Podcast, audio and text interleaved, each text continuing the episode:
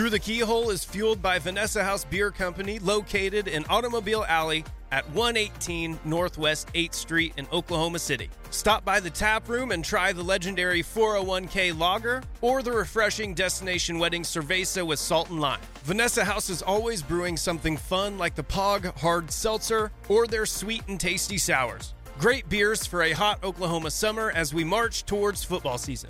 Stop by the Vanessa House Tap Room at 118 Northwest 8th Street in Oklahoma City for good drinks and family friendly good times. Kids and pets are welcome. Yes, I mentioned kids and pets in the same sentence. Vanessa House Beer Company, the best beer in Oklahoma City. Please drink responsibly.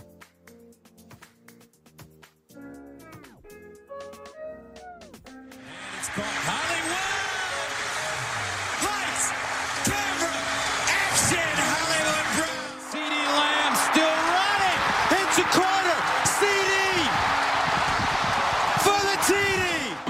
What it is to be champions. Oklahoma invented it. Hey, what's up, y'all? Alan Kenny, one of the co hosts of Through the Keyhole, an Oklahoma Sooners fan podcast. This is our weekly free episode, and we're being brought to you, as always, by Vanessa House. And we might have a couple new sponsors coming up, too. So uh, keep your ears open for that. Um, as always, joined by my co hosts, uh, Peyton Guthrie and Matt Burton. Let's see here. Matt, you got some late night thunder action. Do you think we'll see LeBron break the uh, record tonight with uh, you know with, uh, against the Thunder? I do, man. I, I, do. At least I sure hope so. I would love to do it. That was like the reason uh, that we were doing post game this late because our post game is going to start around like one o'clock, like twelve midnight after midnight. Yeah, it's gonna so be yeah, late, it's going to be a late one. Uh, so I sure hope so. I sure hope he does. No, I uh, was asked today. Yeah, I, I think that he does. I think his teammates also probably make sure that that he does it tonight too. How far away yeah, is he? Nah, he's got the Bucks, right? Yeah, he's Yeah, at he's about do thirty-five points, thirty-six. Yeah, he's got 36 to beat it, 35 to tie. Is this his first game since the Kyrie trade? I think so. E, yeah, Oh, he think so, breaks it. yeah, He breaks it. 100% he's breaking it. It was him all along. yeah. Especially, Right. especially that. Yeah, especially the. I mean, with the way the Lakers season is gone, they kind of need something to uh, get some juice, you know. So it wouldn't surprise me. Uh, then again, maybe maybe they wait. I think they got the Bucks up next. So uh, that'd be, you know, that'd be kind of a maybe more of a prime time type uh, type opportunity for him. But we'll see, I guess. Um, let's see here. So Peyton, how about you, man? What's uh, what's new in your neck of the woods? Man, not much. Yeah, you know, southeastern Oklahoma. Shout out to Davis. It's just not. You know, it's a slower, slower part of the world than others. It's been pretty good down here. Just uh, just the the normal day job, draining my soul to a certain degree. But uh, here revved up to talk about the University of Oklahoma and uh, college sports as a whole. Right, right. Well, well, let's start off actually with some OU stuff and not a fun topic at all. Basketball. Uh Sooners have got they they looked so good not that long ago against Alabama and then got slaughtered. Two losses in a row to uh, Oklahoma State and West Virginia. Uh, they've got, uh, I believe, a road trip to Baylor coming up here, and then Mhm. a weekend game against Kansas. So never gets any easier. Matt, you're kind of our uh, OU hoops resident expert. Uh, what's your take? Um, I, all NCAA tournament talks are are done. Uh, they're, they're done. They're, the, that has been uh, shattered. Um, man, it's just I, I was trying to like warn people. I was like, hey, that's the best that they can play when they played against Alabama. I was Yeah. like, they're not going to play like that uh, again. Um, that's one of those those wins that you like. You hope that you build on rather than you like rest on. Rather than you're like, okay, yeah, no, we uh, beat Alabama, the number two team in the country, by almost 30, and you know, on our on our home floor, uh, stormed the court, everything. It was an emotional like win for a team that had been kind of struggling, and it felt to me like, I mean, they just they kind of thought, okay, like weight off our back, you know, we we made it. Like that's the win. We, that's a big win that we needed for the resume, and then you just you can't have that happen. Similar to like I've talked about losses lingering in this conference. You can't get too high or too low. That means if you have a big win, you can't let that affect you either because Uh, that's a good. Another good team is coming in to beat you every single week, game in, game out in the Big Twelve, and that's just that's kind of what they ran into. I mean, you know, Oklahoma State since the first meeting, the first Bedlam meeting uh, up in Stillwater, Oklahoma State's like a completely different team. They're playing great yeah. right now. They're gonna, they're probably gonna be in the tournament with. Um, I mean, they get they get Tech twice down the road, who's the worst team in the Big Twelve, and even they're still a pretty good team. But like they have a pretty favorable schedule around the way, and then like a West Virginia team that is not the same West Virginia team that OU beat no. earlier in the year either. So like yeah. they're playing well too. So it's like it, it's crazy, and because you know just how difficult this conference is, man. It, it's insane, game in game out. And oh, by the way, seven of their last eight games are against yep. top fifteen teams. So it's yeah. it, it, doesn't yeah, get any easier. Brutal. I mean, uh, if you want if you want any sort of like light at the tunnel, like or anything like that, it's like, hey, those are some more big wins that you can put on your resume. But I just I still don't think there's any way that this team makes uh, the NCAA tournament unless they just start playing like they did against Alabama, which I don't think is going to happen. yeah, you know, it's one of those things too where, you know, you, yeah, they've got a lot of opportunities to put big wins on the resume, but got to actually win the games right, the way right, it's going right, right, now. You know, it's just, um, yeah. Now, you know, you talked about the strength of the Big 12 also. I, you know, they had uh, Joe Lunardi on ES on uh, ESPN halftime of uh, last night's game between Texas and Kansas, and he, I mean, he was saying it could be like a literally a historic year for the Big Twelve in terms of seeding in the uh, NCAA tournament, the number of teams they might get in, or the percentage, and then also where they might be seated. So, yeah, it's uh it's just killer uh you know kind of night in night out.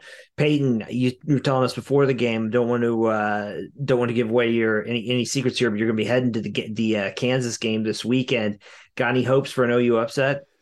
Oh no, no, not at all. Just uh mainly mainly to watch it, experience it, watch the watch the Jayhawks. I guess. Mean, I'll be uh, be all colored up in the in the crimson and cream, but uh, no, it, would be my first time in the stadium, first time in the stadium, first time in uh, you know OU basketball arena, and watch all that type of stuff. I, have never had to do it. I've saw too many people on Twitter bitch and moan about about you know people not watching the games and all that type of stuff. I was like, you know what? Let's nut up and shut up. I'll go ahead and I mean, I'm you know I'm paying into the NIL. I'm doing everything else. You might as well actually go to a basketball game.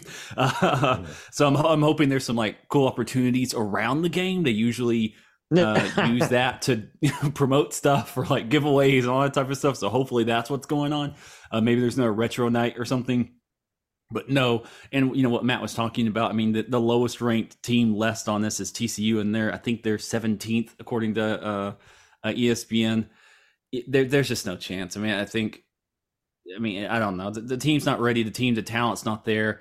I was talking to uh, the founder about the uh, basketball game uh, about the team itself, and he, uh, for for for old reasons, uh, is thinking, hey, you know, uh, Moser was kind of dealt a bad hand. Lon's recruiting towards the end there wasn't what it would have been. Obviously, he got Trae Young, but look how that turned out. The rest of the team talent wasn't quite there.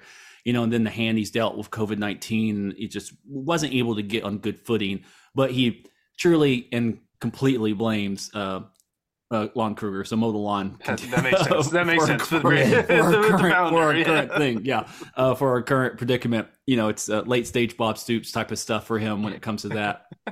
uh, but no, it's it's basically get us to a uh, get us to softball season. OU basketball. That's all you got to do, which is a few days away. So you're almost a co- there. A couple yeah. more points on that too, with, with just sticking with basketball, but um, like I I get the and I totally agree with um, Porter being dealt a bad hand because not only like was the recruiting dipping with Lon, um, when Porter took over, they had four players on the roster. Yeah, they had four players, and then the very next year, this year, his second year, they had one, only one of those four was was on the roster, and that's Jalen Hill. Yeah, like Umoja Gibson, Elijah Harkless, um, Rick Issanza, they they've all moved on to other places. So it's like it's a complete roster turnover. He's had like basically a complete roster turnover two years in a row. Um, I just I don't know. Yeah. Uh, I don't know very many coaches where they would have a ton of success uh, with that. And now you also to bring it back to maybe putting some blame on Porter Moser. Um, I, I mean they've they've been misses. Like the Groves brothers have been misses in the transfer portal. So like the transfers that they've gotten have kind of been misses. Joe Bamisile, he doesn't play at all really, and Yeah. Uh, gets gets minutes against West Virginia and looks all right. But uh, I mean, it, it's it's all just weird. And then you add in the fact that I mean, I I think it makes sense from every single possible angle that he takes the Notre Dame job. I mean, I think it just makes a ton of sense. I mean, he's just a, a, a Catholic guy from the Midwest, from Chicago, like right there by uh, Notre Dame, like that area. yeah. So I mean, Yeah, I, I think I think it just it just all makes sense uh, to me for him to take over Notre Dame. So uh, I mean, get your uh, get your coaches uh, in mind on who who you want to Yeah. uh, to take over. Yeah, that was going to be where I went to next. I mean, the you know the rumors are flowing around out there that Notre Dame's eyeing him to take over. Um, and like I mean, again, Matt, you you hit it all on the head. Like that's his kind of his old stomping ground. You know, uh, being you know with the loyal, Loyola Chicago connections, Midwest. You know, he was also at St. Louis, right, with uh, Rick Majerus uh, as an assistant there. I mean that that that part of it would all make sense.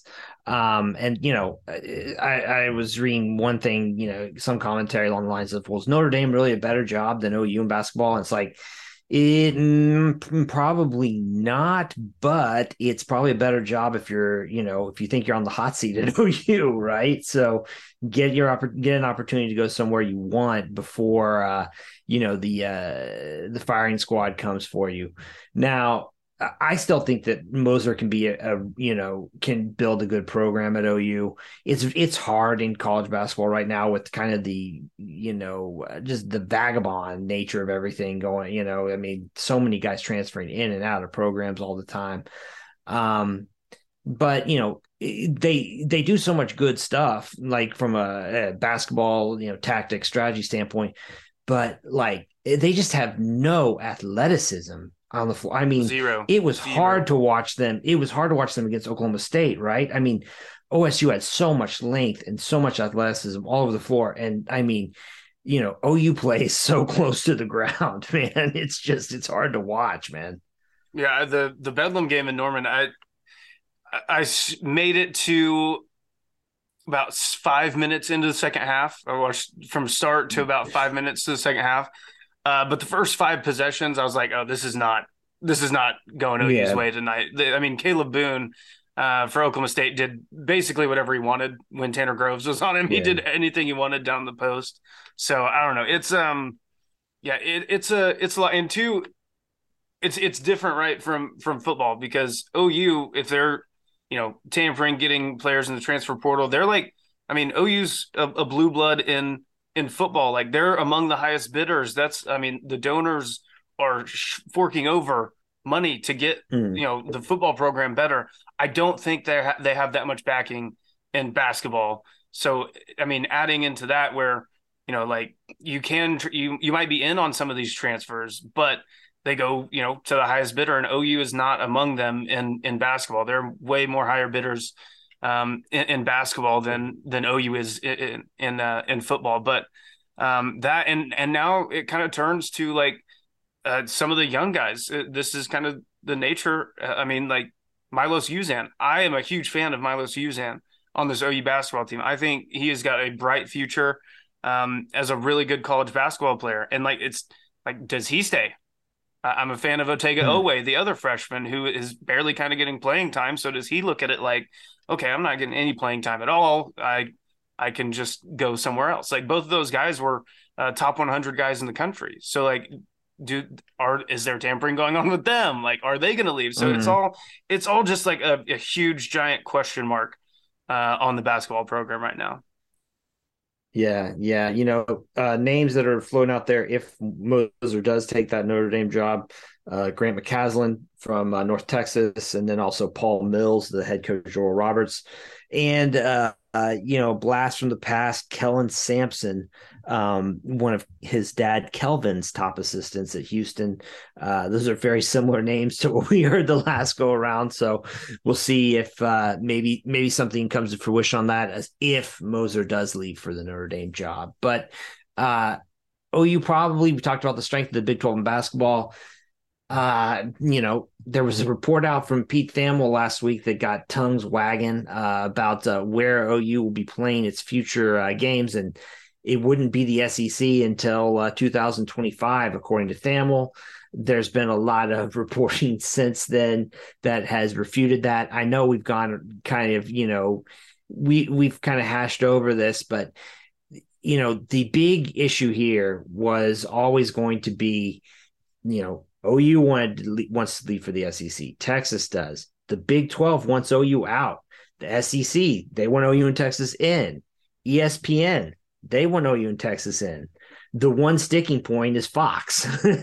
and that was always going to be the sticking point. And the one one of the big questions that I always had about this was why would Fox just let this happen given that they own those uh, Big 12 rights up until that the uh, expiration of the grant rights in 2025?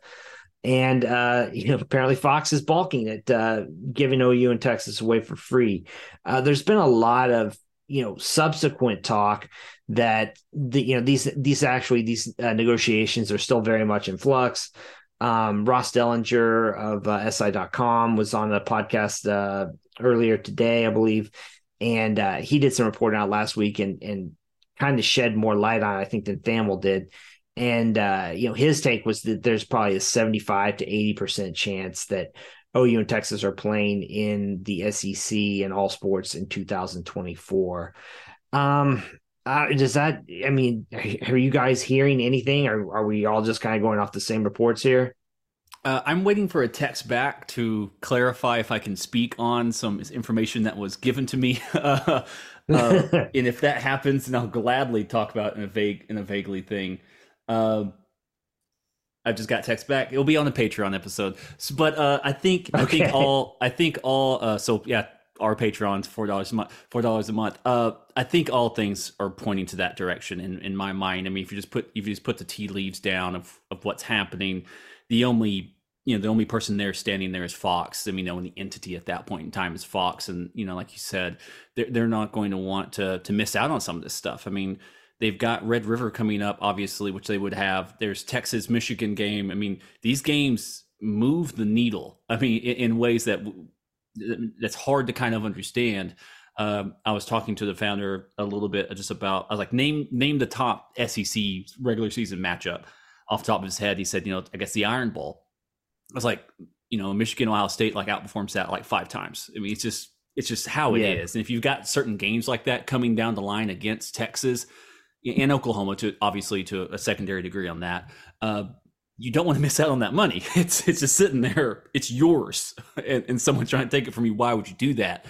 Uh, but I think the note that really um, really like, intrigues me on that part of it is if I'm a fan or if I am an AD or something along those lines of some of the of the remaining Big 12 teams and the incoming Big 12 teams and seeing this fight because I think we're all in agreement. ESPN, OU, Texas, Big Twelve, they're ready for this divorce.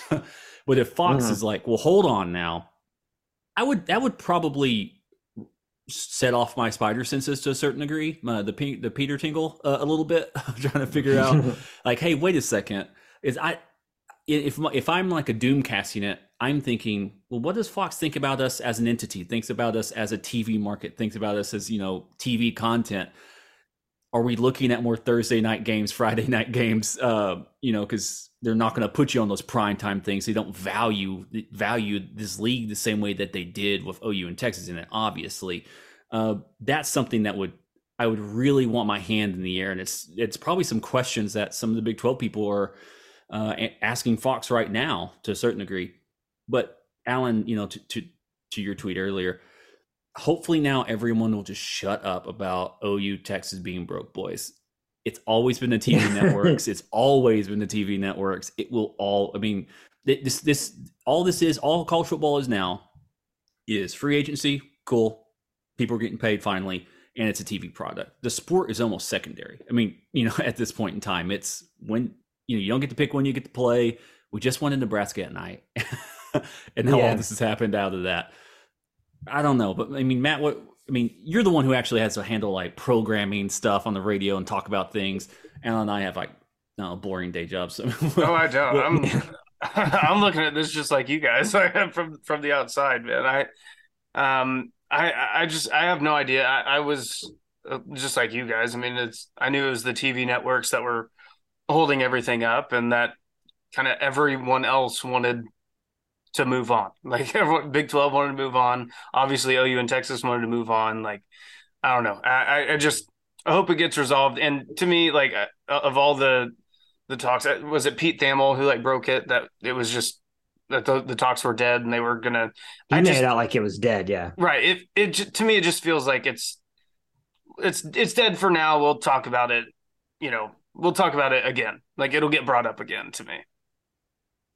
Yeah, you know, I mean, one thing about it, Steven Godfrey talks about this a lot on Split Zone Duo, and he's absolutely right. Like, Thamel's an ESPN employee. Like, any reporting he does on this needs to be, you know, uh, caveated as such because you know you could clearly see a, a situation where what ESPN is doing there, or, or someone at ESPN leaking that to Thamel, uh, you know, as a way to put pressure on Fox to come to the table and make an agreement um, because it, it just didn't seem to really match up with the the broader sentiment that I that that that I had picked up on at least um, in terms of where this was headed. You know, one other thing too, like I I know it's kind of fun to talk about this is like oh you know all these other schools that are still in the Big Twelve are looking to screw OU in Texas or you know I mean they're they're doing that and like you know I'm sure that obviously there's hard feelings over this, but like these people all also have athletic departments and athletic programs to to worry about of their own. And like you know getting petty revenge on OU and Texas by making them stay in the Big 12 or whatever is is bad for them. You know I mean they they it, the way to screw OU and Texas is get as much money out of them as possible. Um lastly this is such a bizarre situation to me, like in the sense that, and, and Peyton, you kind of alluded to this, but like you've got two of the biggest brands in this in college football that won out. You've got the people they're supposed to be playing want them out, and Fox is telling them, no, you got. As of right now, Fox's stance is no, you guys have to play each other. Like it just doesn't. It it just is such a. I mean, I don't know. It, it's just so farcical. The the idea like they might as well just take the conference offices and just like get rid of them and just put ESPN execs there, right? Because why even bother like with the bloat? Like they're just taking marching orders E ESPN. And if I have to read another one of these profiles of some executive in college sports who everybody thinks is some genius for how they see the chessboard playing or whatever, whatever, man, they are all just taking money. They're it doesn't take a genius to look at a spreadsheet and to receive a check from ESPN. Like you're not you're not brilliant. You're not, you know, you're not Henry Ford out there or whatever. I mean, like, give me a break, man. Like just let's just call it what it is, man. That, that's all it is. The TV networks are own the product now. The the you know the schools themselves. It's no longer a relationship with the TV networks or their vendors distributing content. The the schools themselves are the vendors to the networks. you know, I mean, it's just the whole thing is just it's just I don't know. That's the part of it where you know Peyton, you bring up if I'm a program, I'm wondering how ESPN is looking at me and Fox is looking at me going for. Well, like, I mean, why the hell would you want to be in business with these people now? Like, do something that makes you happy, like that your fans can enjoy. Like what we're going for right now is just it's just I I'm not not confident about the direction of the sport in general. Yeah, no, that's something So- that was kind of interesting too, especially when the USC uh, UCLA stuff broke off and everyone was, you know, you know, ringing the death bell for the Pac Pac ten, I guess, uh, Pac twelve. Uh, and you know, there's there's some reports like cows like, cool, we'll just not play football. I mean, it's, it's, or you know, Yeah. or certain programs being like, this really doesn't do anything for us. Like we we we we have other aspirational goals as a university that you know it, it's it's just a different aspect. You know, University of Oklahoma is the football team. you know, it's the front porch, all that type of stuff. These other programs, you know, Stanford, does Stanford need the football team to get people to want to enroll and be part of Stanford's program and all that type of stuff? You know, no, it doesn't. Uh, but in, until this becomes democratized to a certain degree, you know, um, and I kind of even hate phrasing it that way, but you know, I, yeah. you know, that, you know, Amazon buys a package. You know, other teams start buying stuff. Peacock, you know, has you know has a, some stake in the big uh, Big Ten at that point in time. Uh, that, that does help out. You know, then you can start start spreading these things around. But then those guys get in the room because they're like, hey, we're all competing for each other. You know, Fox said, hey, we're going to basically punt on the prime time and we're going to take the 11 a.m. spot, and that's going to be our prime time. Uh, obviously, it sucked as an OU fan because you got stuck at the 11 a.m. every single time because you're the money bell because you're the one winning all the games, mm. uh, and it hurt the program. But these school, like you said, these networks, these they, they don't they don't give a damn if it's if recruits are having a hard time getting to campus and fans are having a hard time. If a lot of people are tuning in and the ads are hitting the way they're supposed to hit and people are watching, that's all. That, that's the part I, I, don't know. That's the part that's rough. I mean, and to your point earlier, talking about it doesn't take a genius. Uh, I mean, Tony Kornheiser says it all the time. It's like you look at the top 100 rated, uh, you know, TV shows, and 99 of them are football. So you just like look at it and say, "Hey, we should sign some of these teams." I mean, it's, yeah, yeah, it's, pretty, yeah. it's pretty easy. it's it's not too difficult to figure out what works and what doesn't. I mean, uh, you know, obviously it's the NFL's like you know 70 of the top 100. Then you've got yeah. college football after, after that. But I mean, man, it the the, the true. I mean, if if if if I'm if I'm not only the pack if I'm not only the Pac-12 and the Big 12 schools, let's say I'm South Carolina, and I, I need to be looking 10 years from now and saying what's keeping Fox ESPN from saying let's just chop off the top of all these teams and smash them together. And then I don't know, Vanderbilt, yeah. figure it out yourself. you know that yeah. I mean, they're they're not too far away from making a full semi-pro, you know that that division whatever you know NFL junior. We're we're close to it now, getting close to a P two, but I don't see it being too far away from them saying Ohio State, Michigan, UCLA, Notre Dame, uh, come to the SEC, and that's it. You know, we'll rebrand it and go from there. Yeah, yeah, it's uh, it's a sad state of affairs, man. Speaking of, sorry, um, uh, Brett yeah. McMurphy just tweeted out that the uh, Pac-12 commissioner George Alphabet, shout out the the founder, um, was visiting SMU, and that S uh, San Diego State and SMU are uh, top Pac-12 expansion candidates. And nothing well, says Pac-12 sense, like right? Dallas, yeah. like Dallas, Texas. yeah. yeah, exactly. Yeah, jeez. Um, well, look, you know, looking at Oklahoma though, uh, our, our buddy uh, Bill Connelly of uh, ESPN put out, uh, you know, his uh, how he kind of uh, ranks returning production for FBS teams in 2023. Um, you know, this is an input into the uh, into his SP plus modeling. So you know, it's just kind of one of the factors that he that he looks at. You know, and I you can kind of use it as a proxy, I guess, for maybe for experience, right? Um, you know, looking at this uh, rankings, he's got, for example, uh, Florida State, is uh, returning 87% of the Seminoles production from this season in 2023, uh, which is only going to help bolster their uh, Canada's, you know, Canada is uh, the kind of the breakout team or the uh, the team that's back this year. Um, Sooners come in 77th. Uh, you know, so really actually right around the middle. of The pack at 62%. Um, you know, just quick math here, the median is right around 62%. So, uh, you know, really OU is just kind of right around the middle there. Um, OU ranks 79th in offensive returning production with 62%, 67th uh, on defense with 63%. I mean, so very just kind of middle of the road in general here. Um, let's see here. So I, I don't know. I mean, is this something I don't know. Is, is this? let me ask you this, Matt. Would it be? Is it a good thing for OU to have a lot of returning production from last season, or a bad thing? Yeah, that's always the question, right? I mean, you pick up the uh, hmm. Chisholm Holland on the franchise. He always he always does this every year with the with the Phil Steele magazine. You know, they show how many returning starters you have. Uh, in like uh, South Florida, USF uh, had the most returning starters. Um, and everyone he was like, "Oh, they're going to be everyone's dark horse because they're returning everybody." But they went two and ten last year, so is that a good thing? Um, I, I think it is, uh, especially at like I mean, you, you needed to have the quarterback back.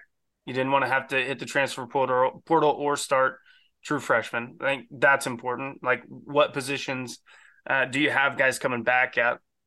I think that's important. And then uh, now with with the transfer portal too. I mean, like it's just like they they brought in a ton of transfers that I I think are going to play day one and make significant impacts. Like the uh, McCullough kid, I think the Reggie Pearson kid from Tech is going to play a ton. Uh, the Bothroyd kid from Wake Forest, I think he's going to play a ton, make a difference. So it's like it's like I don't know. So I, I think for me, I think it is a good thing.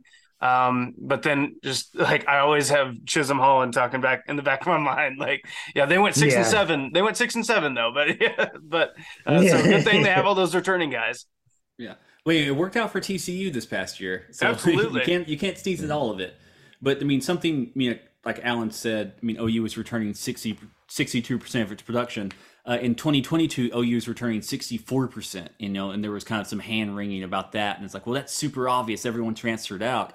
Uh, I, think it's I think it's not as big of a deal this year as last year, obviously, because you're talking about Caleb Williams, you're talking about starters leaving, you're talking about you know high end top top talent level leaving the program, and now you've got a uh, basically you're losing guys who if you're University of Oklahoma, these are the guys you should be churning out to a certain degree. I mean, uh, you know, Broyles, uh, DU, uh, all the, the guys who played a lot, who may not have been over the top impact type players. Uh, those are a lot of snaps that are gone off the defense. Uh, you know, Stripling, stuff like that. You've got guys who are gone who maybe weren't necessarily difference makers.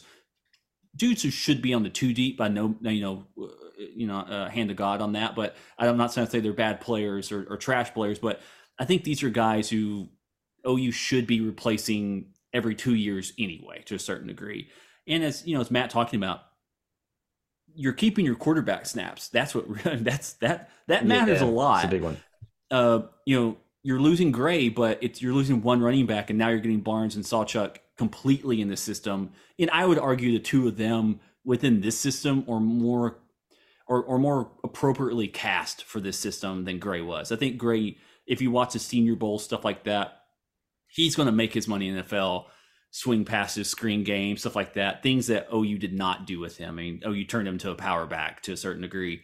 Uh, losing both tackles is rough. I'm not going to lie. Yeah. But the you know the transfer game's been there, uh, and if the DL comes in, uh, you know heavily on the transfer game as we've been doing. And if you know OU's able to pull Nick Jackson out of Virginia, all of a sudden it's not too bad. You know another in another uh, input that Bill Connelly has. Uh, you know he re-rated the uh, uh, uh recruiting rankings via his transfers in into it, and he's you know bumped up OU to the number two overall class. You know including transfers and everything. Has LSU number one. Uh, so it's it's kind of interesting. You, you've got some you've got some, I guess, like maybe new talent and new snaps, I think may kind of bevy up this 62% at the end of the game. Um, unless that's already calculated in, I sound like an idiot right now.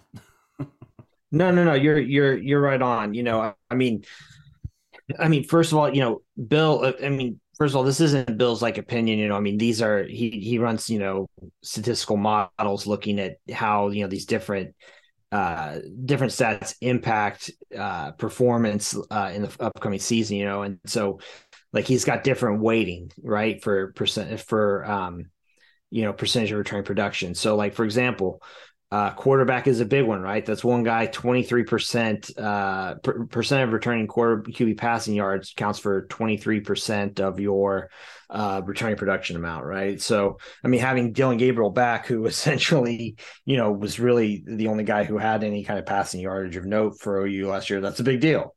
Um, you know, percentage of returning wide receiver, tight end receiving yards, that's 24%. Percentage of offensive returning OL snaps 47%. So that's one where OU's, you know, I mean, you're looking at the number of starters uh, gone. You've really got two starters back, you know, one guy who kind of started what half the season and Tyler Guyton also um, maybe five games. So you're going to take a hit there. Uh, then the interesting one too is also percentage of returning uh, running back rushing yards is only six percent of your production. So, I mean, it kind of lends to that whole thing idea about running backs being kind of interchangeable. Um, you know, looking at it on, on defense, percent of returning tackles is 70% of the, the measure. So a guy like David Ugwoegbu leading the program, you know, I mean, it's going to look like a significant hit. Now, he's going to a program that's making the move up from group of five to power five and he's changing positions. So, you know, what does that say about the production that's actually lost? Now, let me, I'll also take the flip side of that also what does it say about the other guys in the roster if that player was your starting middle linebacker last year? You know, I mean, there's there's a lot of different ways to slice this. Um, you know, looking at some of OU's uh, you know, kind of big you know, top competition here, I mean, checking in at number, let's see here, 19, Texas, returning production 74%, 85% returning production on the offensive side of the ball. That uh, is, ranks third in the country.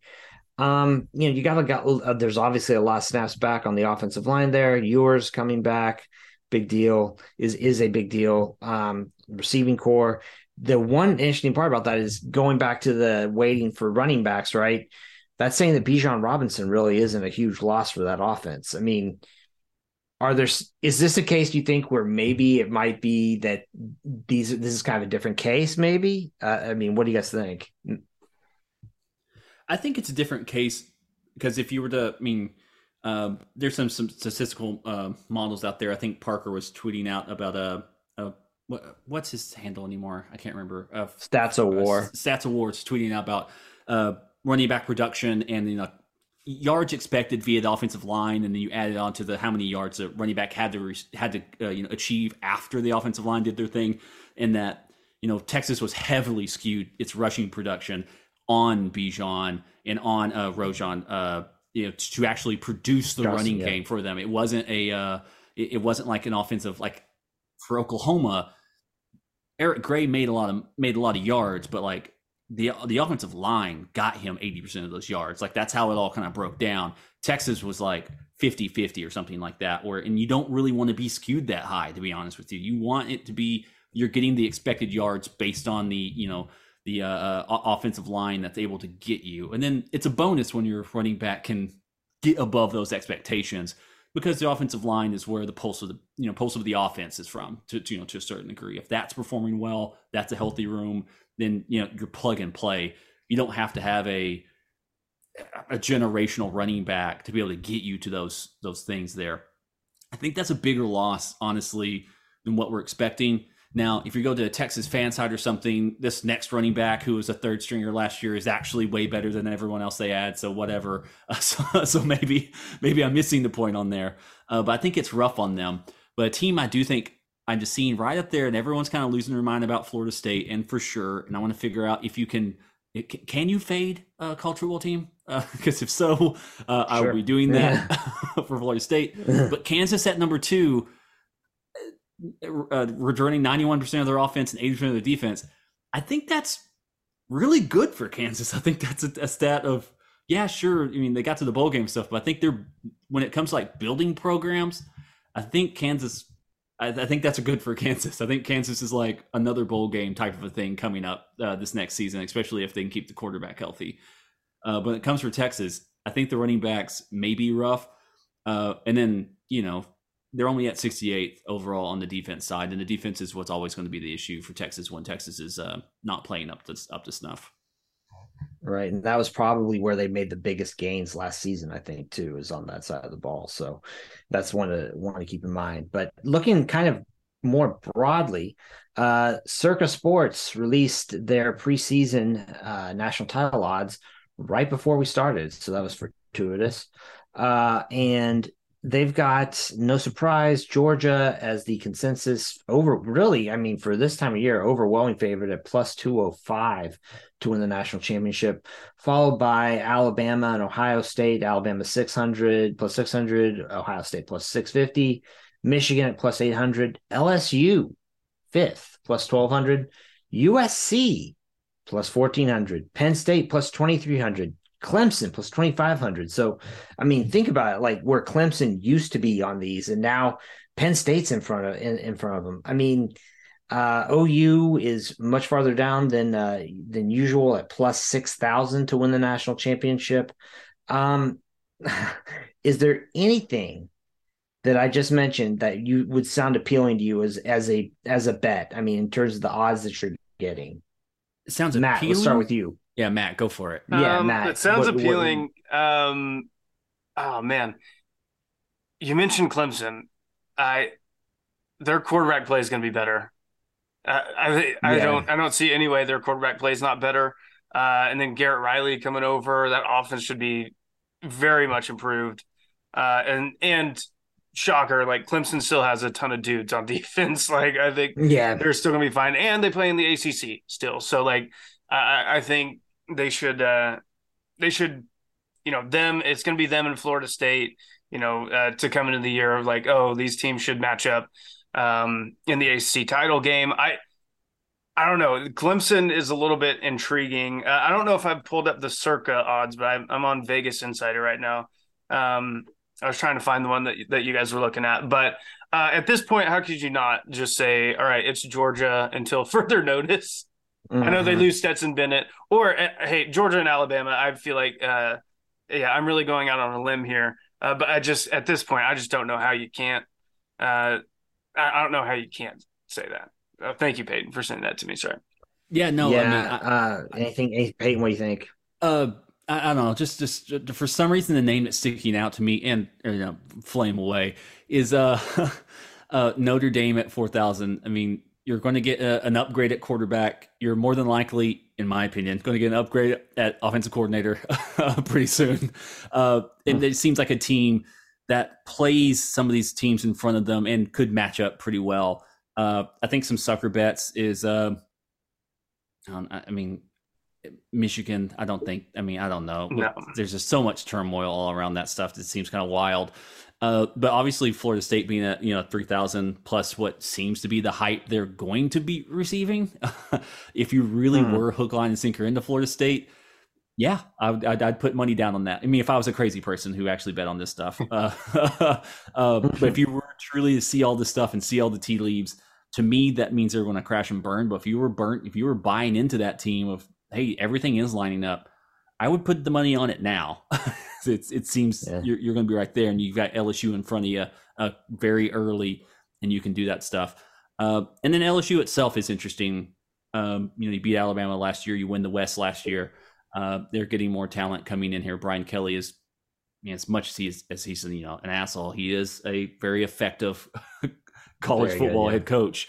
Uh, I don't know if I'd ever want to be in a room with him, but if he's coaching my football team, I think I could handle the wins. Um, but it, would- it would be, I think, I think for some reason, Notre, maybe it's because Notre Dame's in green. Uh, uh, Yeah. it's, uh, I think that is an interesting thing to keep a to keep a tag on. Sucker bet for me is one thousand percent Penn State. By the way, plus twenty three. I I am Oh, not a believer sure. in Penn State at all. I don't know how. I just I don't I don't get it. I do not get the Penn State love uh, year in and year out. I don't get. I didn't get the Sean Clifford love. Like, uh, there's no way he's back, right? I mean, he he played for eight years. Mm-hmm. He's one of those guys, right? No, but they got a five star kid coming in, uh, that that was on the roster last year. Uh, Okay. Allar. Um, Okay, so maybe there's another guy that yeah. that'll be overrated by everyone. Great, awesome. um but no like um i'm kind of surprised like with the returning is uh with cam rising coming back that utah's not a little bit higher i'm not saying that they should be like favorites or anything i'm a little surprised they're not a little bit higher though pac 12 champions yeah, beat usc comfortably I think just the Yeah. Pac-12 is lining up to be a very, very strong football conference this next year. If all the returning quarterbacks, that it just may be kind of a.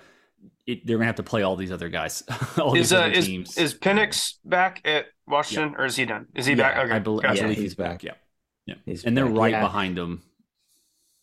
Yeah, and conspiracy theory, you know, the uh having having Utah where they have them, that makes me wonder if Rising's injury, you know, I mean, he got hurt in the Rose Bowl and there's been right. very little transparency around what happened there. So that might be a case where he's going to take a while to get back in the swing of things. But uh, yeah, there, I remember reading, yeah, and I'm, this might be a fever dream that Rising would be like a fall guy, a fall camp type of a thing. Like he's going to miss all summer and all that type of stuff. And even then, you know, if you're just Yeah. getting healthy enough to start taking snaps in fall, you're going to be pretty far behind.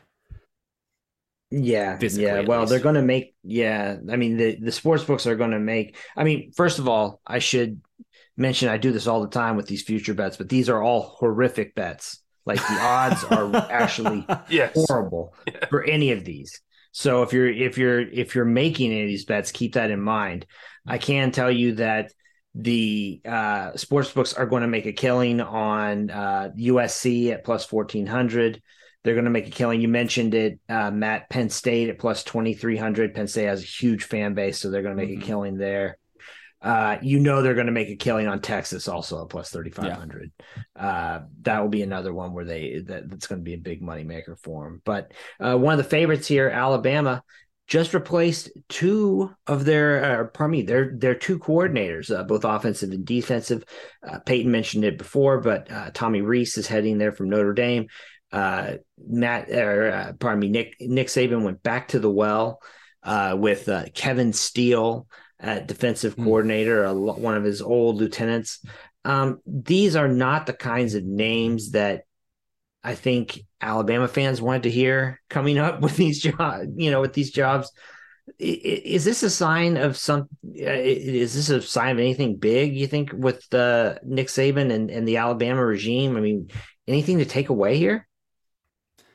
I, I think it's I don't know. It's hard to say. Is this a sign of the times, or is this a sign of the you know the emperor declining type of a thing? But you're right. These are not the names you're used to seeing. You're not. I mean, Steele is whatever he whatever he was is isn't what he is now. at, at that point in time, uh, you see what he was last year. I think it was like the 85th overall coordinated defense. And there's stuff, you know, I mean, there's reasons for some of that stuff uh, contextually, but just you know, it's just on the face of it, it's not too great. And then Tommy Rees, I mean, beyond having played at Notre Dame and all that type of stuff, I don't know if there's a bunch of Notre Dame love uh, for for where he was and what he was doing, other than maybe it's like, well, that kind of stings. I mean, you played here, you're coordinating here, you kind of grew up Yeah. in the coaching ranks. Uh, and for but for Tommy, sure. I mean, if you're offensive coordinator at University of, uh, University of Alabama, it's it's a pretty good stepping stone job for for an OC. Uh, and for DC, obviously, to kind of walk through here. Still, I don't think he's probably looking for another head coaching job. But Rees, if it's like, hey, I can get some, I can get a couple years under Saban, have that, un, have that kind of in my book to a certain degree, it makes sense for him. Uh, for University of, I, I'm I'm not for sure if it makes a ton of sense. Um, beyond you had to hire somebody, and if the rumors are true, I mean, it, you know, Lebby was talked uh, very heavily. Um, you know, uh, uh, and offered and reached out again and asked again. I mean, it was uh, uh, apparently somewhat of an aggressive uh, approach to um, to some of these guys, and it does seem like um, you know Rees was your third or fourth option, but sometimes uh, you don't get you, don't get what you want. You end up getting what you need. So maybe it maybe it going to work out well for for Saban on the uh, waning years of the empire for uh, with Tommy Rees. To me, the uh, Yeah, so yeah. to me, the the Kevin Steele one feels like okay, this guy that's been around me for a while, kind of an older guy. I don't think, like you said, Peyton, he's not going to want to go anywhere, and you know he kind of knows what I want and what I'm looking for. Um, and it's a guy that's not going to leave in a couple of years. You know, like I mean, it's that's the thing with Alabama. Like their coordinators just get poached year after year, and maybe like towards the end, Saban's like, all right, I just want a guy I can trust, and he's gonna stay here with me until I, I call it quits. And, you know, we can, uh, we can worry about the offensive side when it gets there, when Tommy Rees gets a job. Like we can keep churning out offensive coordinators, but to keep losing both like year after year, I'm sure it's just a bit of a headache. And he's like, all right, I just need some stability here. Yeah, you know, this is kind of one of those though where like anybody who's ever worked for like a super asshole boss, like Stockholm know, the- the- yeah. Yeah, like the the impression I the impression I get like this time around, it sounds like for some reason Saban had in his mind that he needed to get younger uh, at that position, right? Because you look at the guy. I mean, you know, Grubb from Washington, younger guy, Lebby, younger guy, uh, Rees, very young. Um, and you know, he's had all these retreads that have gone through there and all had success. I mean, you know, Lane Kiffin, everybody talks about Lane Kiffin now like he's some like he's this offensive guru, but really when Saban hired him, I mean his reputation was kind of trashed. You know, you got guys like Bill O'Brien, Steve Sarkisian. You know, these are guys who really needed, they were desperate and needed this opportunity. Uh, but a you know, a coach like Grubb or Lebby, I mean, they don't have to put up with the abuse you're going to get from Nick Saban as uh, you know and his staff, and uh, you know they're they're still going to make really good money at the jobs where they're at. So why would they want to put up with that, even if it is coaching at Alabama? Uh, you know, I think that that's kind of my impression of the calculus here. And you know, a guy like Rees, I mean, I I believe I don't think he's married yet. I don't think he has kids. I mean, he can throw himself into this job for a couple years and then move on if he has success. You know, so uh, to me, I don't know. It's just kind of like maybe it's just as much as anything else, some of the mystique around working for Saban is kind of worn off, I think. But that's just me me uh, speculating. So um let's see here. Well, we're we're running up on about an hour, guys. Like anything else we should talk about? Anything I missed?